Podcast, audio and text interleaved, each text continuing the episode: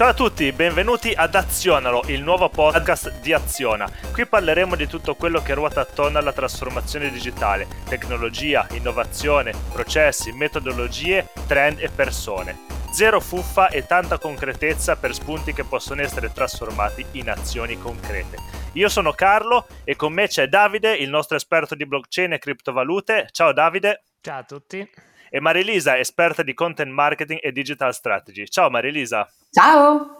Perfetto, oggi abbiamo un tema davvero di attualità, un tema davvero caldo, un tema davvero ricco di hype. Parliamo niente meno che Web3, blockchain, decentralizzazione tra FOMO, FAD e what the fuck. Sì, perché alla fine attorno a questi temi c'è veramente tanto rumore, tanto buzz, c'è chi sembra diventare ricco in mezza giornata, c'è chi dice che sarà veleno per topi, c'è chi dice che insomma tutto questo è solamente un polverone polverone mediatico e non, non ci sarà davvero nulla di utile per il futuro. Noi stiamo studiando queste tematiche, stiamo cercando di capirci di più, stiamo cercando soprattutto, come sempre, fedeli al nostro approccio fuffa free, di sporcarci le mani, di andare a creare davvero qualcosa di concreto e quindi scoprire sotto il cofano cosa c'è da salvare e cosa invece effettivamente è semplicemente una moda destinata a durare eh, un paio di mesi, un paio di post sui social media e non lasciare altra, altra traccia. Ma partiamo subito con la prima domanda, Davide, è per te. Iniziamo dalle basi, perché Web3, sì, ok, beh, certo, ma alla fine cosa significa? Siamo in grado di dare una definizione? Definizione di Web3 è difficile da dare, però guarda, te la, te la, te la stringo proprio in una parola, una parola sola è decentralizzazione. Questa è la base del Web3. Ora allunghiamo, allunghiamo giusto per dare un minimo di, di contesto in più. Eh, che cosa vuol dire? Vuol dire che su, sul concetto di decentralizzazione è gestita tutta l'architettura de, del Web3. La decentralizzazione vuol dire che tutto si dovrebbe distaccare da quel che è centralizzato, ovvero le, il famoso mondo precedente dell'internet in cui viviamo adesso, quindi posseduto da eh, corporation e società, e viene distaccato da questo, costruito all'interno di un sistema decentralizzato e immutabile, che poi fondamentalmente è la base del Web3, ovvero la, la blockchain, la tecnologia sul quale si basa de- il concetto di decentralizzazione e su cui si fonda il Web3 e quindi questa decentralizzazione cosa fa? Fa sì che il web, quindi questa def- nuova definizione di web, web 3.0, venga gestito in pratica e posseduto dagli utenti e non più in teoria da corporazioni o entità al di sopra di questo. Quindi il potere dovrebbe, dovrebbe finire sempre di più dal, diciamo, dal, dalle corporazioni fino ad andare direttamente nelle mani degli utenti. Questa è proprio la sintesi massima che si può Beh, dare. parole forti, no? Direi, parole forti. Citazione. Ok, ma quindi se c'è un web 3, immagino che ci sia anche un web 1, un web 2 almeno in teoria, giusto? Quindi proviamo ad entrarci anche in questo tema, proviamo a dare qualche spiegazione anche su questa sorta di eh, consecuzio del mondo web.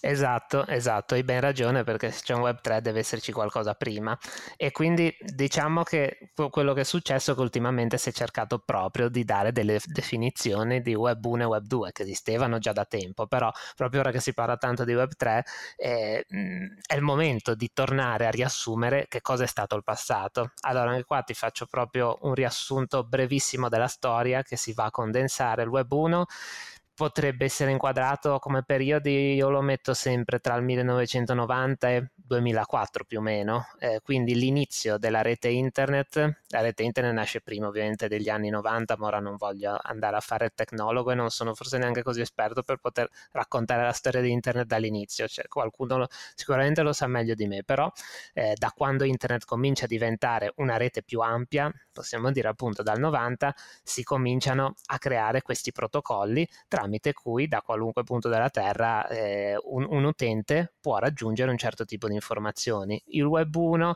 definisce proprio questo in maniera, in maniera più ampia il concetto di avere accesso a delle informazioni. Queste informazioni erano formate principalmente da canali di comunicazione che però erano unidirezionali, quindi quello che c'era è che alcune aziende e società mettevano giù dei siti web, eh, portali statici diciamo, in cui eh, l'utente si andava a leggere le informazioni, quindi veniva, veniva, prodotto il contenuto da un'entità centralizzata, l'utente andava, si va a leggere il suo contenuto e diciamo che si ferma lì. Eh, nel, il web 2.0 invece è la successiva iterazione di questo, quindi tempistiche, cosa vediamo? Più o meno il 2004 è l'anno che viene preso in considerazione fino ad oggi chiaramente. Qua la modifica e il cambiamento del 2004 è la nascita di nuove piattaforme, quindi i famosi social media, eh, tanto noti fino ad oggi. Quindi nascono queste piattaforme e qual è il cambiamento? Il cambiamento è che eh, queste società, comunque ci sono corporazioni, gran, corporate, grandi società di mezzo, non forniscono solo più piattaforme in cui si vanno a leggere informazioni, eh, ma si comincia a interagire. Quindi eh, que- quello che succede è che l'utente diventa ovviamente si trova più all'interno della piattaforma del contenuto perché può leggere, può informarsi, ma nel contempo può scrivere perché il social media proprio, crea proprio questo, la possibilità di, di creare una comunità e di, di intersecare contenuti, commenti, interazioni. Questo appunto è, è quello che porta alla definizione di Web 2.0. Qual è cosa che differisce dal Web 3.0? Il fatto che in questo caso le corporate e le società accentrano molto il potere perché sono proprietarie complete della piattaforma, sono proprietarie complete del, del dato fondamentalmente, cioè intanto della, della, profilazione del tuo utente, l'utente ha necessità di registrarsi all'interno di una piattaforma, l'utente quindi regala, tra virgolette, tutti i dati alla piattaforma e la piattaforma ovviamente ne ha una buona convenienza. A questo punto cosa succede? È qui che nasce il problema del Web 3 e, e tutto ciò che il Web 3 vorrebbe risolvere e quindi arriviamo ai giorni nostri. Ma grazie Davide per questa, per questa risposta. Eh, ho letto veramente tanto, Marilisa, una domanda per te riguarda anche le occasioni che il Web 3 potrà, potrà dare a livello di inclusività, no? sia diciamo alcuni hanno detto eh sì perché comunque si riparte da zero, quindi non ci saranno più i preconcetti, i poteri forti precostituiti in capo a eh, autarchie, a diciamo eh, centri di potere prettamente maschili piuttosto che localizzati geograficamente, penso alla Silicon Valley, quindi sarà eh, decentralizzato ma anche genderless. Pensi che ci sia del vero dietro queste affermazioni che da un certo punto di vista a mio avviso sono rivoluzionarie? Pensi che ci sarà davvero una facilitazione per l'ingresso delle donne, ma in generale diciamo di un approccio genderless a questo nuovo filone tecnologico o la pensi diversamente? Io penso che non ci serve un foglio bianco per ricominciare o cominciare a pensare genderless, penso che dobbiamo cambiare mentalità, quindi alla fine non cambia niente se partiamo da zero, ripartiamo da zero oppure no. Ci sono un sacco di movimenti anche che, al di fuori del discorso del Web 3 che cercano di portare attenzione maggiore sul eh, discorso donne o comunque in generale, io preferisco sempre parlare di gender all'interno del, del, della tecnologia eh, ma il problema è che alla fine all'interno di questi ambienti, alla fine all'interno di questi eh, sistemi si interagisce tra persone, no? E quindi se nella, non, non, cambia il chip nella testa delle persone è difficile che cambieranno poi anche la costituzione di nuovi sistemi, di nuovi ambienti. Io sinceramente non ci credo tanto, penso che sia necessario cambiare proprio approccio e essere più che, diciamo, eh, cambiare completamente a, testa è rendersi più conto di come reagisce, di come si comporta la nostra testa in certe situazioni, anche proprio quella delle donne, se vogliamo ritornare a quello che mi hai chiesto tu Carlo. L'unica cosa che forse penso che ci possa aiutare nel, nel tema Web3 è ad essere un po' più gender free è il fatto che non vieni più profilato come uomo o donna, ecco, dal, visto che ci sono sempre di più, cioè c'è un'attenzione quasi direi anzi un'impossibilità di essere eh, profilati. Su questo lascio poi la parola a Dave che la sa meglio di me. Sì, Mare, ma intanto intervengo dicendoti anche qual è la cosa, quello che vedo e che sto vedendo attualmente che comunque il mondo femminile in genere, o comunque a me, appunto neanche a me piace parlare di maschio o femmina, meglio rimanere genderless eh, totali, ma quello che mi piace vedere è che tutti davvero si stanno avvicinando. Io ad esempio faccio il raffronto con il mondo della finanza tradizionale. Tu mi direi ma cosa c'entra adesso? C'entra perché mh, mm, comunque sia il mondo blockchain e il mondo criptovalute ovviamente sono, mo- sono facilmente interconnesse ed è interessante vedere che assolutamente senza limiti di genere ci sia molto interesse e partecipazione da parte di tutti oggi, almeno a livello di curiosità, per dire voglio entrare in questo mondo.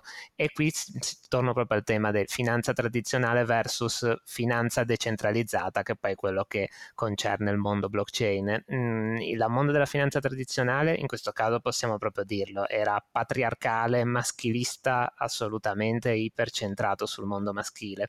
Da una parte forse proprio per mm, un mondo di studi particolari che hanno sempre visto una percentuale veramente molto bassa a livello, a livello femminile di interesse. In questo caso noto proprio quello che sto vedendo è che non c'è proprio più limite di genere in questo, in, in questo mondo, c'è curiosità da parte di tutti e anzi questo, questa realtà della blockchain mi pare proprio che stia portando davvero senza limiti e barriere interesse da, da, tutte le parti, sia nel mondo della blockchain in genere, sia nel mondo degli investimenti, barra econo- economia in genere. Questo è un punto interessante. Non solo fuck the system, ma fuck the patriarchy anche. Ma al di là, diciamo, al di là dello slogan, no, a vostro avviso questo sta succedendo davvero? Perché diciamo una cosa è la teoria, no? l'altra è poi quello che sta succedendo davvero nel mondo, no? Quindi eh, io avevo qualche numero sotto mano e si stimava che stesse pian piano avviandosi verso il 20% di eh, componente femminile, ecco, ma eh, vorrei capire al di là di quello se proprio nel vostro percepito davvero state vedendo questo approccio reso più snello, reso davvero genderless eh, o diciamo oppure no, ecco, proprio nel mondo reale. Mio Dio, nella mia bolla social io vedo che qualcosa si muove, però è la mia bolla social. Bisognerebbe andare a chiederle a mia madre se nella sua bolla social si sta muovendo qualcosa. Io potrei dirti, potrei dirti di sì, perché quello che vedo e secondo me interessante, da una parte, mm, da, par- mm, da parte di tantissimi utenti c'è molto timore a entrare in questo mondo, ma quando si supera la prima barriera, io quello che vedo è Ehm, è, è, la sorpresa contraria nel dire in realtà è molto facile poi superando il primo scoglio entrare in questo mondo all'interno di alcune piattaforme e riuscire davvero a muoversi, anzi sentirsi in realtà più liberi, più tranquilli, proprio perché dopo poco si comincia a capire che all'interno di eh, di questa realtà si è molto più padroni dei, sia dei propri dati, sia in, in, alcuni casi quando andiamo a parlare del lato investimenti, quindi criptovalute e altri termini di cui magari parleremo e disserteremo, eh, si, si, si, si, capisce che si ha molto più padronanza dei propri mezzi e, e controllo dei propri dati, dei propri asset. Ok, ok, chiaro, chiaro. E parliamo, parliamo appunto, hai citato qualche, eh, qualche buzzword ulteriore, no? Quando parliamo di Web3 lo vediamo spesso accoppiato a termini come blockchain, F- NFT, metaverso, DAO, DeFi, insomma in che modo tutto è collegato, no? C'è davvero un filone che unisce tutte queste buzzword eh, o no? Com'è, qual è il tuo punto di vista Davide? Il punto di vista è questo, la, la parola e il termine, che poi è il concetto principale, la base del sistema del Web3, tornando all'inizio, è la blockchain. Questa è la tecnologia che afferisce tut, a, a, tutti i termini che poi hai citato dopo. La, questa tecnologia permette di, di, creare piattaforme che rendano eh, fruibili in maniera appunto decentralizzata e, e, tutto ciò che poi ne concerne, eh, tutto ciò di cui abbiamo parlato. Quindi ti vado anche nell'ordine dipende di quello che mi dici. NFT, assolutamente, eh, mondo molto interessante che si basa tantissimo su, su buzzword e hype di, di, questi giorni. È un mondo che io non ho approfondito ancora tantissimo, eh, però è molto interessante. È come tutti questi nuovi mondi, eh, ancora in parecchio in evoluzione, molto acerbo, però eh, all'interno di questo si sta sviluppando davvero un ecosistema molto interessante. Gli NFT, ah, partendo dal mm, mero utilizzo o meglio inutilizzo, perché formalmente eh, possono essere davvero visti come elementi inutili, andandoli invece a studiare con attenzione si, si riesce a vedere che possono essere, eh, possono, questi possono fornire la base per strumenti di reale utilità nel, che arriveranno nel tempo. Innanzitutto poi le connessioni col secondo termine che mi hai, mi hai tirato fuori che è metaverso. NFT e metaverso cominciano a diventare un, una realtà sensata per, per l'evoluzione futura di, di, questi sistemi e di questi termini. L'NFT all'interno del metaverso può diventare davvero un qualcosa di reale utilità, formare formare una realtà che davvero avrà senso. Io mh, mm, queste, vedo tutte queste realtà ancora acerbe, c'è molto, c'è molto da fare, c'è molto da parlare. Per me il vero, eh, quello che sarà il vero metaverso e l'effettivo reale utilizzo degli NFT lo vedremo minimo tra cinque anni. Questa è una previsione mia, è, un'idea che ho io. Per ora questo, questi sono gli albori di tutte, queste, di tutte queste realtà, però è molto interessante il fatto che in molti si stiano buttando all'interno di questo, universo proprio perché ne vedono il potenziale, sia lato divertimento, sia lato quel qualcosa che è un di più inutile, sia invece quello che, che può davvero andare a migliorare la, la vita di tutti noi. Ad esempio, quello che sto seguendo con interesse, e qui Carlo abbiamo anche un contatto, un contatto interessante in comune, è, è, il mondo del metaverso, della cosiddetta realtà virtuale poi connessa al metaverso nel mondo medicale, nel mondo dell'health. Quello a me piace, piace molto come, come concetto e termine perché va davvero sull'utilità e su un tema, su un tema molto importante. E poi vediamo un po', mi hai fatto la lista, mi hai parlato di DAO, mondo DAO, eh, è molto da approfondire anche quello perché si basa, DAO è acronimo di Decentralized Autonomous Organization, quindi organizzazioni autonome decentralizzate, il che vuol dire passare ancora di più, qua siamo proprio al web 3 ai massimi in maniera espo- esponenziale, eh, um, il creare comunità che si regolano eh, internamente attraverso una, questa, questa organizzazione decentralizzata come si regolano? Si, si regolano in maniere, in maniere, molto differenti, creandosi una tokenomics e, e, un'organizzazione all'interno proprio basata su molte regole che sono afferenti poi a tutti i concetti della blockchain e DeFi, però qua te, te, la lascio ferma perché poi mh, diventa complessa la cosa e poi ci annoiamo troppo, se no qua ti fermo lì. E invece DeFi, l'ultimo termine, secondo me molto importante, molto interessante, DeFi è, è la sintesi di finanza decentralizzata Decentralized Finance, è molto interessante, ne sono, ne sono appassionato, ci sono a bagno da quattro anni più o meno, e è un concetto molto valido perché porta, legandosi anche al, al, alla domanda di prima, chi è che sta entrando in questo mondo, per, perché le donne, perché altri sessi si stanno muovendo all'interno di questo mondo. DeFi secondo me è un termine che aiuta molto, port, perché cosa fa? Porta la, il, tutto il mondo complesso della, della finanza tradizionale che che, dava, aveva degli step molto difficili di entrata, sia perché le piattaforme erano difficilmente utilizzabili, sia perché c'era uno scoglio all'ingresso, il mondo DeFi eh, porta proprio il mondo della finanza decentralizzata appunto, quindi rende gli strumenti molto più compatti, li rende molto più fluidi, li rende molto più facili da utilizzare ed è anche più facile l'ingresso. Ora per dire anche una cosa molto stupida, io con 2 euro barra 2 dollari posso entrare e cominciare a fare investimenti in questo mondo. Ora non, non mi sento di, di, dare consigli di nessun tipo, infatti non dirò nulla eh, del modo di investire, di come investire nella DeFi, però sicuramente è, è un mondo davvero da scoprire molto interessante interessante. Eh, abbiamo parlato spesso in questa puntata di decentralizzazione e big tech. Come, come, ti poni, Marilisa, da questo punto di vista? Diciamo che in teoria anche internet nasce come uno strumento decentralizzato, ma poi ecco, le cose sono andate un po' diversamente. E di nuovo il Web3 nasce con lo slogan, come abbiamo visto anche prima, no? potere al popolo, siamo contro l'autorità, contro i poteri forti, ma è davvero così? Nella pratica davvero pensiamo che questo sia possibile? Come la vedi tu, Marilisa? Io penso che l'intenzione è ottima e sono sicura che si svilupperà comunque come esiste già un movimento indipendente per eh, l'accesso a questa nuova eh, realtà, no? a questo nuovo modo di, di, di, di, approcciarsi alla rete.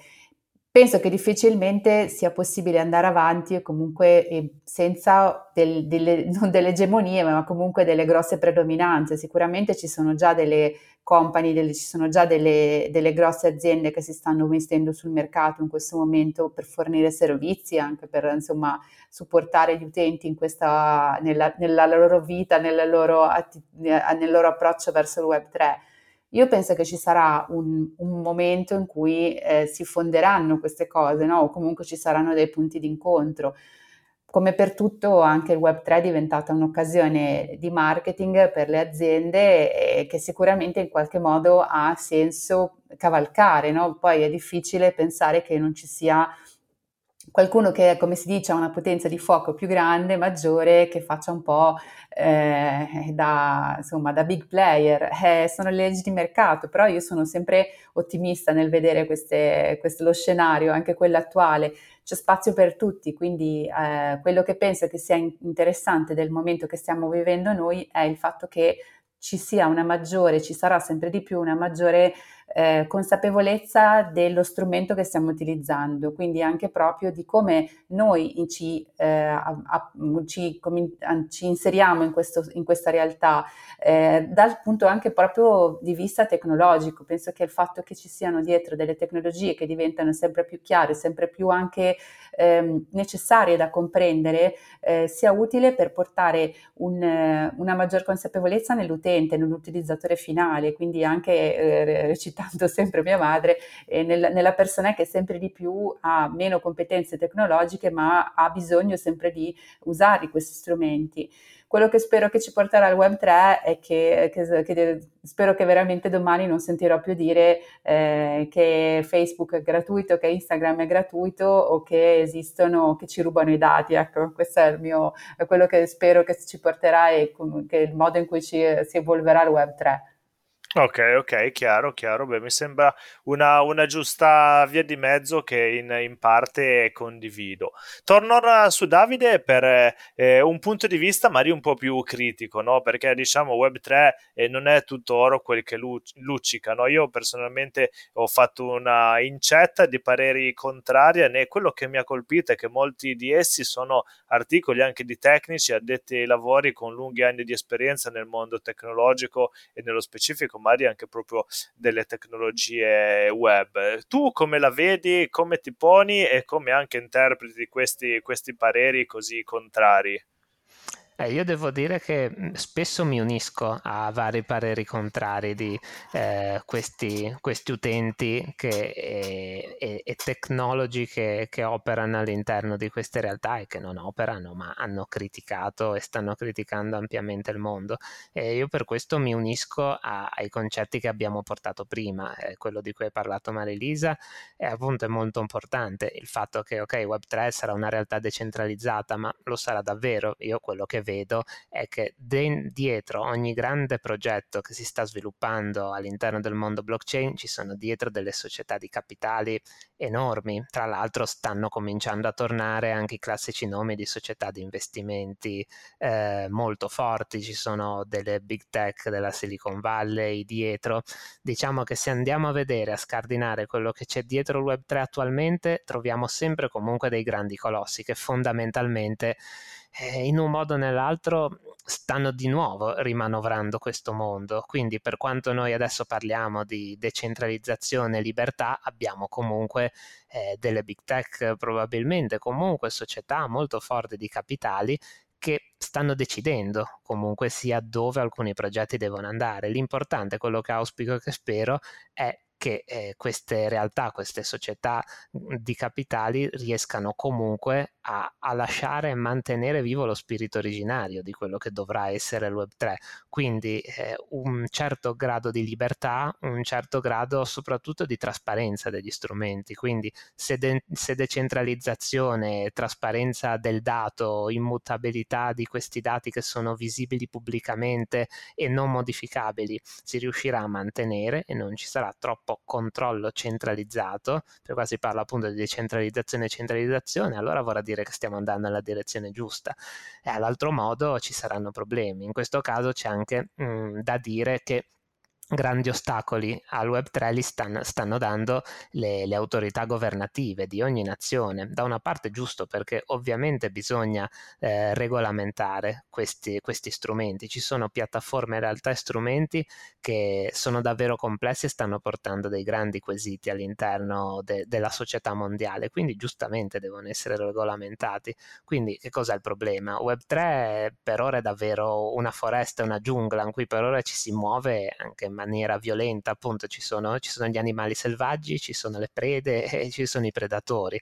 Bisogna comunque dare una regolamentazione e in questo caso si vedrà davvero se il Web3 reggerà e saprà, saprà confrontarsi con tutti gli attori principali, che siano appunto le grandi società che andranno troppo a controllare queste realtà che, che, dovrebbero essere più libere e dall'altra parte entità governative singole che dovranno giustamente regolamentare tutti i punti più oscuri di questo mondo e ce ne sono ancora tanti, però mh, dall'altra parte non interferire troppo andando davvero a snaturare un'idea che nel caso di qualcosa di davvero corretto, giusto e più equo, che porti davvero il bene di una nazione o comunque dell'utente singolo, porti quel qualcosa che attualmente manca con il sistema centralizzato di oggi, a partire appunto da quello dell'informazione, il Web 2 in cui ci troviamo, oppure lo stesso eh, sistema di regolamentazione bancaria economico che abbiamo adesso, questo funziona, ma cosa il governo potrebbe cercare di lasciare e anzi efficientare e fare in modo che il Web3 la blockchain, le criptovalute, tutto questo sistema di strumenti possa aiutare eh, realmente popolazioni, nazioni, magari anche nazioni più in difficoltà, invece che far tornare indietro e andare a snaturare l'idea oppure mettere dei paletti nel Web3 dove invece si potrebbe fare qualcosa di meglio. Ecco, questi sono due punti che porto come, come riflessione. Ok, ok, chiaro, chiaro. Quindi insomma c'è sicuramente del, del buono, anche se effettivamente occorre anche capire come si svilupperanno determinati fenomeni sostanzialmente.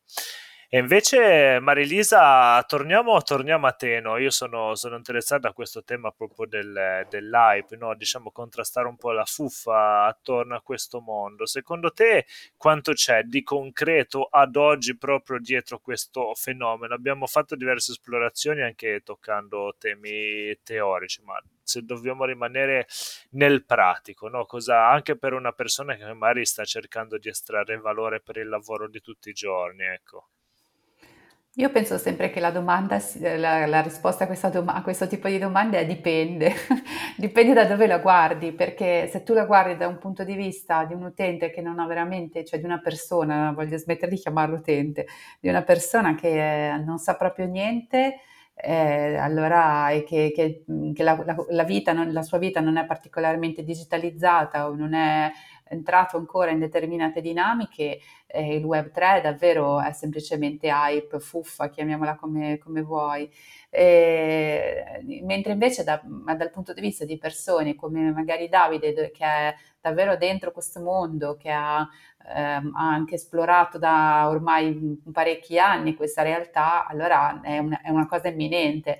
Io non credo che esisterà un momento in cui accenderemo il Web 3 e spegneremo il Web 2, se, questo, se, se vogliamo vederla così.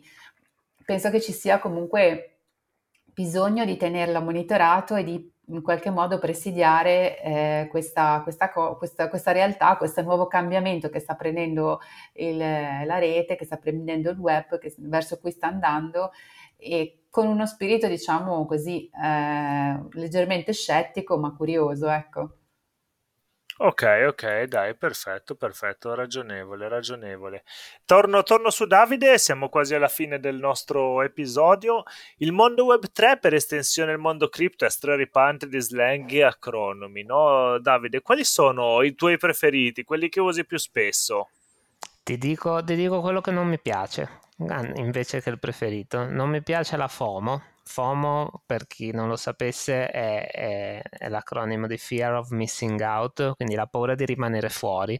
E nel mondo Web3 e quindi andiamo più invece nel mondo cripto, quindi investimenti in criptovalute e, e questa, mm, questa parte di, di, mondo decentralizzato, la, la, FOMO cosa vuol dire? Vuol dire ho sentito una notizia in cui si parla di Bitcoin, Bitcoin oggi è un grande affare, bene, bene, buttiamoci subito tut, tutti i soldi che abbiamo messo da parte. Ecco, questo è quello che mi spaventa e che tra l'altro è sempre quello che non vorrei che passasse come informazione, perché purtroppo per chi non è ancora dentro questo mondo eh, l'impatto è sempre questo. Bitcoin, investimenti all'interno di questo mondo eh, sono una truffa, sono molto complessi, è facile cadere in, in truffe. È vero, c'è assolutamente della verità, ma dall'altra parte se, se c'è attenzione da parte dell'utente, c'è il modo, il modo di anzi sfruttare sempre a proprio vantaggio tutto questo. E infatti ti dico allora qual è l'altro acronimo che invece mi piace parecchio, abbiamo già citato, è DeFi, mh, mm, finanza decentralizzata, perché secondo me? Perché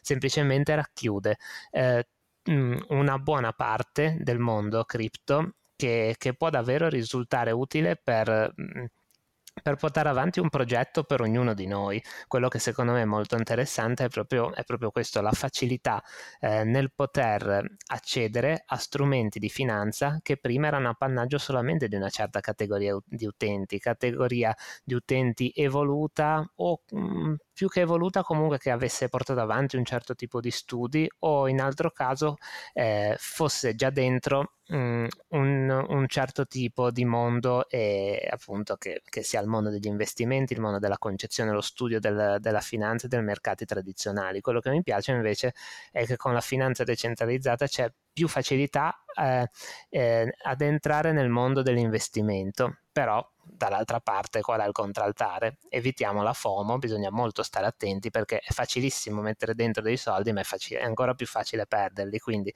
bisogna fare molta molta attenzione perché come sempre le, le, le libertà ci lasciano la possibilità di fare qualunque cosa per un attimo essere fregati o rimanere, come si dice, con il cerino in mano.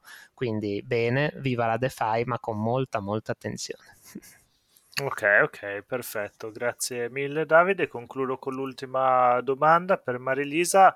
Tu che ti sei approcciata a questo mondo in tempi, diciamo, recenti, no? Cosa consiglieresti a chi magari sta ascoltando questa puntata e vuole partire, diciamo, da zero, no? A scoprire cosa ci sia dietro la Web3, quali sono opportunità, rischi, ma anche semplicemente per capirci qualcosa di più per propria curiosità? Io dico chiedere a Davide in Corvaia. ok, a parte che è vero, io ho chiesto a Davide, ma comunque avere sempre un approccio curioso, no? E soprattutto ne parlavamo anche prima di registrare il podcast, capire davvero eh, chi ti può dare delle informazioni attendibili e questo eh, si ottiene facendo una ricerca, formandosi anche un'opinione personale, no? E mi ricollega anche a quello che diceva prima De, Davide, eh, bisogna cercare di eh, trovare, eh, prima di lanciarsi con eh, gata, pesce su certi, su certi temi, trovare dei punti di riferimento, studiare, la cosa bella del, di tutto quello che ha a che fare con il digitale è che se vuoi approfondire, eh, spazio c'è, roba da studiare ce n'è e quindi anche in questo caso direi che la cosa migliore forse è cercare su Google, Google è tuo amico e cominciare a, a farti un'opinione personale, non prendere per, per oracolato quello che dicono gli altri. Esatto, aggiungo giusto questo punto per dare due, due indicazioni, due coordinate a chi fosse interessato. Te, te dico, partiamo con quello che sconsiglio, non seguire Twitter, il cosiddetto crypto Twitter, che è proprio un mondo a parte della realtà di Twitter, perché è troppo difficile entrare all'inizio all'interno di questo, di questo mondo. Innanzitutto perché è, è pervaso, invaso da acronimi, visto che se ne parlava prima, che sono all'inizio quasi incomprensibili. Bisogna quasi studiarsi un dizionario come imparare una lingua a, mm, mm, per entrare in quel mondo. E poi è troppo facile incorrere dietro appunto a questa FOMO o comunque qualunque qualunque tipologia di utente che eh, ti porta troppo verso le informazioni che ti, voglio, ti vuole far trovare. Stessa cosa al mondo YouTube. Il mondo YouTube è noto per, per fornire informazioni diciamo molto tendenziose. Certe, certe tipologie di utenti non fanno altro che promuovere o parlare di quello che interessa formalmente a questi utenti, perché in genere magari ne può avere un, un ricavo economico e comunque un tornaconto. Quindi consiglio migliore davvero partire da una ricerca ricerca su Google e eh, andare a finire su, sulle piattaforme eh, principali e portali di notizie in genere. Eh, io dico, da, di, come base si può partire ad esempio da un CoinMarketCap, coinmarketcap.com, è un portale che dà tanto notizie di mercato e ti dà delle, eh, delle, informazioni aggiornatissime su tutti i trend, su, sul mondo delle criptovalute, volendo anche i valori e,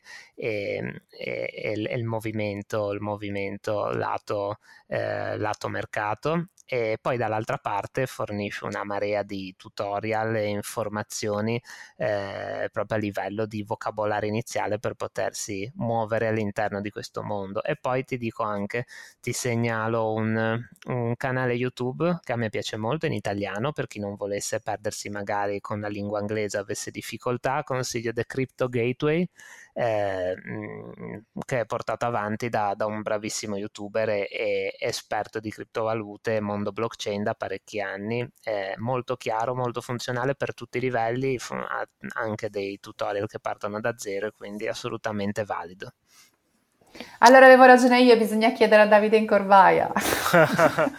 Bene, bene, su questo, su questo elenco chiudiamo. Abbiamo fatto una prima carrellata sul Web 3, abbiamo toccato punti di forza, punti di debolezza, abbiamo esplorato un pochino di keyword, abbiamo capito quali possono essere gli step eh, propedeutici, propedeutici per iniziare. Insomma, non resta che continuare a seguirci per scoprire i prossimi contenuti e vedere anche quale sarà l'evoluzione di queste tecnologie. Sicuramente non appena troveremo qualcosa di interessante, ma ritorneremo a farci sopra anche un'altra puntata, che ne dite? Sì, quindi mi raccomando iscrivetevi alla newsletter di Azione se volete rimanere aggiornati. Va bene, va bene, dai, perfetto. Allora, eh, un saluto a tutti, ci vediamo alla prossima puntata.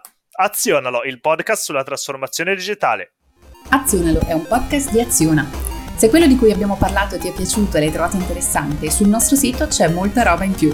Vai su azionedigitale.com, seguici sui social e iscriviti alla newsletter. Ci ascoltiamo presto qua!